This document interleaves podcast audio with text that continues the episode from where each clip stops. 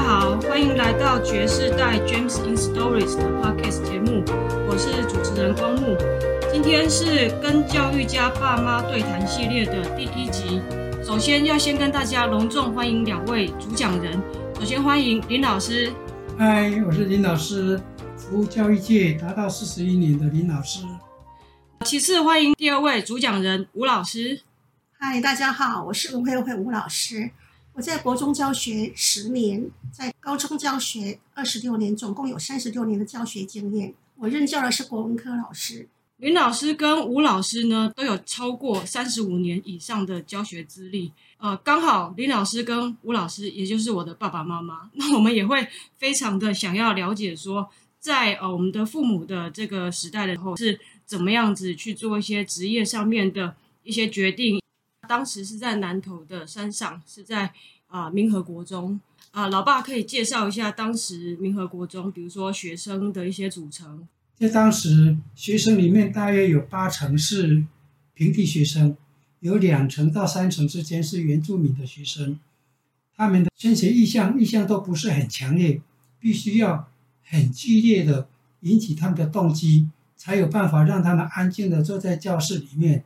而他们回到家里面去，因为家里都是务农，所以爸爸妈妈看到孩子回来，就很高兴的交代做这个做那个。小孩子根本就没有时间好看书。当小孩子正准备要坐下来要看一点书，妈妈对孩子这种英英美袋子的行为就觉得很不高兴，一定又开始吆喝着又要找个事情给孩子做。小孩子即使说有学习的想法。可是也没有时间让他去复习，让他去看好他想要看的书籍跟功课。嗯，所以呢，就是在当时的家长还有学生的观念里面，可能会认为说，念书这件事情非常静态的，反而是呃，因应波代己的一个行为。那去田里面做一些劳动，或者是帮忙家里做一些家务，才是比较呃实际、比较重要的事情，是吗？对的，就是这么回事。他们觉得工作比读书重要，读书用台语讲叫做。无得读，无得煞。如果考高中，就是考会条读，考不会条煞。他们都是这样子。最重要就是田里的工作一定要有人做，田里的工作一定要及时做。他并没有想到说读书更要及时做，更要及时的学习。所以在乡下私教的时候，会有个现象，是天天都要跑到学生家里面去抓学生来学校上课。那像呃，老爸当时是教的科目是数学吗？还是理化？主要是教物理，因为山上缺的理科老师非常非常凶悍，所以聘不到化学老师，也聘不到数学老师，所以数学、物理、化学我全部都教。那老妈呢？当时山上的学生还有家长来讲，他们怎么看？他们其实对国文是没有什么感觉的。其中最可怕的一点就是学习。家长不让学生到学校来看书，比如说插秧，比如说除草，小孩子势必会留在家里面帮忙。那个时候就非得拿钱到家到学生家里面去，然后请家长拿钱雇一个帮佣，把孩子带到学校来。啊，老爸，暂停，我打岔一下，这个拿钱到学校。呃，到学生的家长里头，然后请他们用这笔钱去雇一个去帮助农务的人，是这个意思吗？对对对，就是这样子。那这个费用是老爸自己掏腰包吗？对对对。哦，那老爸这样的做法，老妈会不会反对啊？老妈 都支持。老妈都支持。呃，就是身为呃教育工作者，认为这个可能是呃算是一个折中的方法吧。我觉得是如此。因为没有其他的方法，也没有办法说什么强迫入学委员会来帮忙，也没有办法说叫校长发一个行政命令叫家长要怎么样，不然开罚，完全没有，就只能够用能够兼顾这边又能兼顾那边，十全十美的方法，只能这样子做。哦，最主要也是山里面的生活比较穷困，嗯，对我们两个公务人员来讲，拿一点钱出来，这样。好像没什么了，就就就很自然而然就帮他们这样子做了，没有多想，没有做错，没有多想其他的。是哇，我们花钱来故宫。哇，这个倒是我我真的是第一次听到。那这样子有影响我们当时的奶粉钱吗？有有有有影响。所以我们小时候可能会长得比较瘦小，营养不良，就是因为这样。哦，但这样听起来也是觉得还蛮与有荣焉的啊。那阿公阿妈晓得吗？不知道了，不晓得。没有跟阿公阿妈讲。哦，但是如果他们知道，他们也会支持，因为阿公是校长。是，所以这个这教育的理念真的是有传承的。那其他老师也有这样子的做法吗？其他的独树独树一帜的做法，一般大概只有我们这样在这做，也不期待其他老师能够投入。因为那边的老师都是那个叫外宿吧，还是？都是外地来的，都是外地来的，然后住在学校，学校当做踏脚石。对哦，他们几乎流动率流动率很高，今年来明年就调走了。所以他们的心跟我们的心情是不一样的，嗯，哦，哎哎，所以不可能要求他们说自掏腰包，对啊，因为当时老师的薪水就算比当地的这些居民来讲是比较高，但是总的来说，它也不算是非常高啦。再加上又有三个年幼嗷嗷待哺的小孩，那不晓得像就是调出去学校的人多吗？调往都市，能够到都市去任教。几乎是每一个乡下老师的期待。如果不能够调到大都市去，他们也希望说能够往市镇里面去发展。民和国中对外交通只有一条产业道路，当时刚开始也没有铺柏油，颠簸的道路也没有公车，就是靠着人家家教课的计程车。所以有的老师几乎就是一有机会就往外跑。嗯。如果他能够调往市政发展之后的下一步，他就希望往调往都市去了。老爸可不可以再呃帮大家重温一下当时的地理环境？因为我爸妈是在从台东再调到南投。国中大概没有分县市，嗯，所以县市之间的相相似性很像，嗯，但是它分了几种学校：偏乡、乡村型的、都市型的。大都市型的，刚好这四种我都全部都教过。就偏乡来讲的话，学生是很被动的，但是学生是很活泼的。他们都宁愿在山野里面跑，他们宁愿都在田里面工作。如果在山野里面跑，在田里面工作，他们高兴得哗啦哗啦的大笑。叫他们坐下来看个书，他们觉得很痛苦。坐在位置上如坐针毯，可是当老师的你总不能够都一定要顺着他的意啊。再来就是要怎么样引导他能够安静的坐下来，或者说引起他的学习动机，这是偏向的学生。嗯，家长的期待对偏乡学生的孩子是工作胜于读书，书读得好那是当然好，不过最重要的还是田里的工作。哇，刚才老爸分享了很多的资讯，但是要先跟老妈确认一下。刚老爸讲一个如坐针毯，针毡，哦，如坐针毡是，所以表示我的耳朵还是很很清楚。然后刚好有老妈在这边跟大家做一下修正。市政型的学校的家长的期待略高一点，但是是有期待而没有作为。这个小孩子他在学校上课，到底他读了些什么？家长因为学历的关系，家长也不懂。这个家长跟爸爸妈妈乱诌了一个，爸爸妈妈信得要死，那一种非常叫人觉得遗憾，又非常叫人觉得很可笑的那种互动的情。嗯，到了都市或者到了大都市型，那就完全相反了。家长就都以学生的学业为准，甚至于让他在家里面做个小小的家事，都觉得浪费时间。不单单说注意他学校学习的状况，发觉有哪一科稍微有一点落后，尤其是我教的科目数学、物理、化学，也就是后来所说的数学和理化，家长就会很着急的，除了寻觅学校的资源之外，也在外面寻找很多的课外资源。这个就是都市型或者大都市型补习班、家教班林立的原因。嗯，老爸还讲到了偏乡的、市政的，还有都市的，当时的求学的期待，还有就是家长的期待，其实都不大一样。所以，是不是说当时南投的民和乡是属于偏乡型？民和国中是偏乡型。嗯，那当时老爸跟老妈想要去往外调的这个地点，有先考虑市政型的，比如说南投县的其他市政，或者中部的其他的市政型的学校。其实当年我跟妈妈两个人到民和去，事实上是有一点要回馈乡里的感觉。嗯，因为我就是在这一个环境里面，我原来在南投县信义乡地利村长大的。地利村跟民和国中的距离，用走路的大约只有二十分钟。嗯，当时的生活，当时的各种的生活资源、生活支柱都是在民和，所以已经学成了，是想回馈乡里才回到民和国中的。到了民和国中以后，是全力的投入了偏乡的教育，很努力的在学校里面落实教学方法、教学理念。希望学生的学习真的能够落实，更期盼他们能够扎根、生长、开花结果。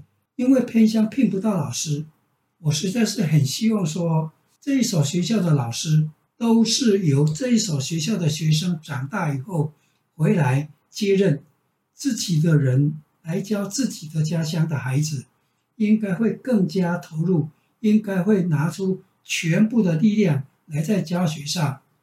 所以，就当时我眼睛所看到的，就是这所学校。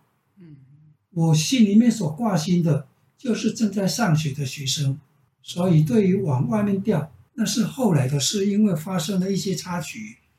在那个时候，刚开始，完全是希望能够就终老实校，完完全全投入偏乡的教育。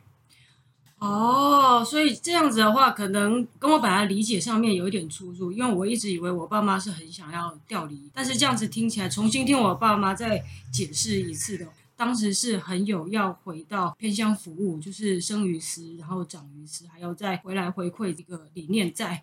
那刚才老爸有提到说，后来是发生了一些插曲，所以才啊、有有做了一些改变。那不晓得这个插曲是什么，老爸可以解释一下吗？当年我教的是数学跟理化，所以小孩子最难的这两科，我都已经给他完全打通了，想尽种种办法，利用学生所能接受的方法，让他能够看到题目就能够帮他解决掉。文科方面有妈妈在照着，本来民和国中来讲，他的升学率是零，嗯，那我们回去了。回去以后就希望总心里面总有一个想法，这个年龄的孩子不读书干嘛？他要做工当然也可以，不过还是太小了，因为他的身心发展还没有到一定的程度。叫他挑重，叫他说真的在田里面开着跟邻居动来动去，对他来讲也许是好处了。不过总觉得坏处比好处多，他的生长还有他的智力发展一定会受到很大的局限。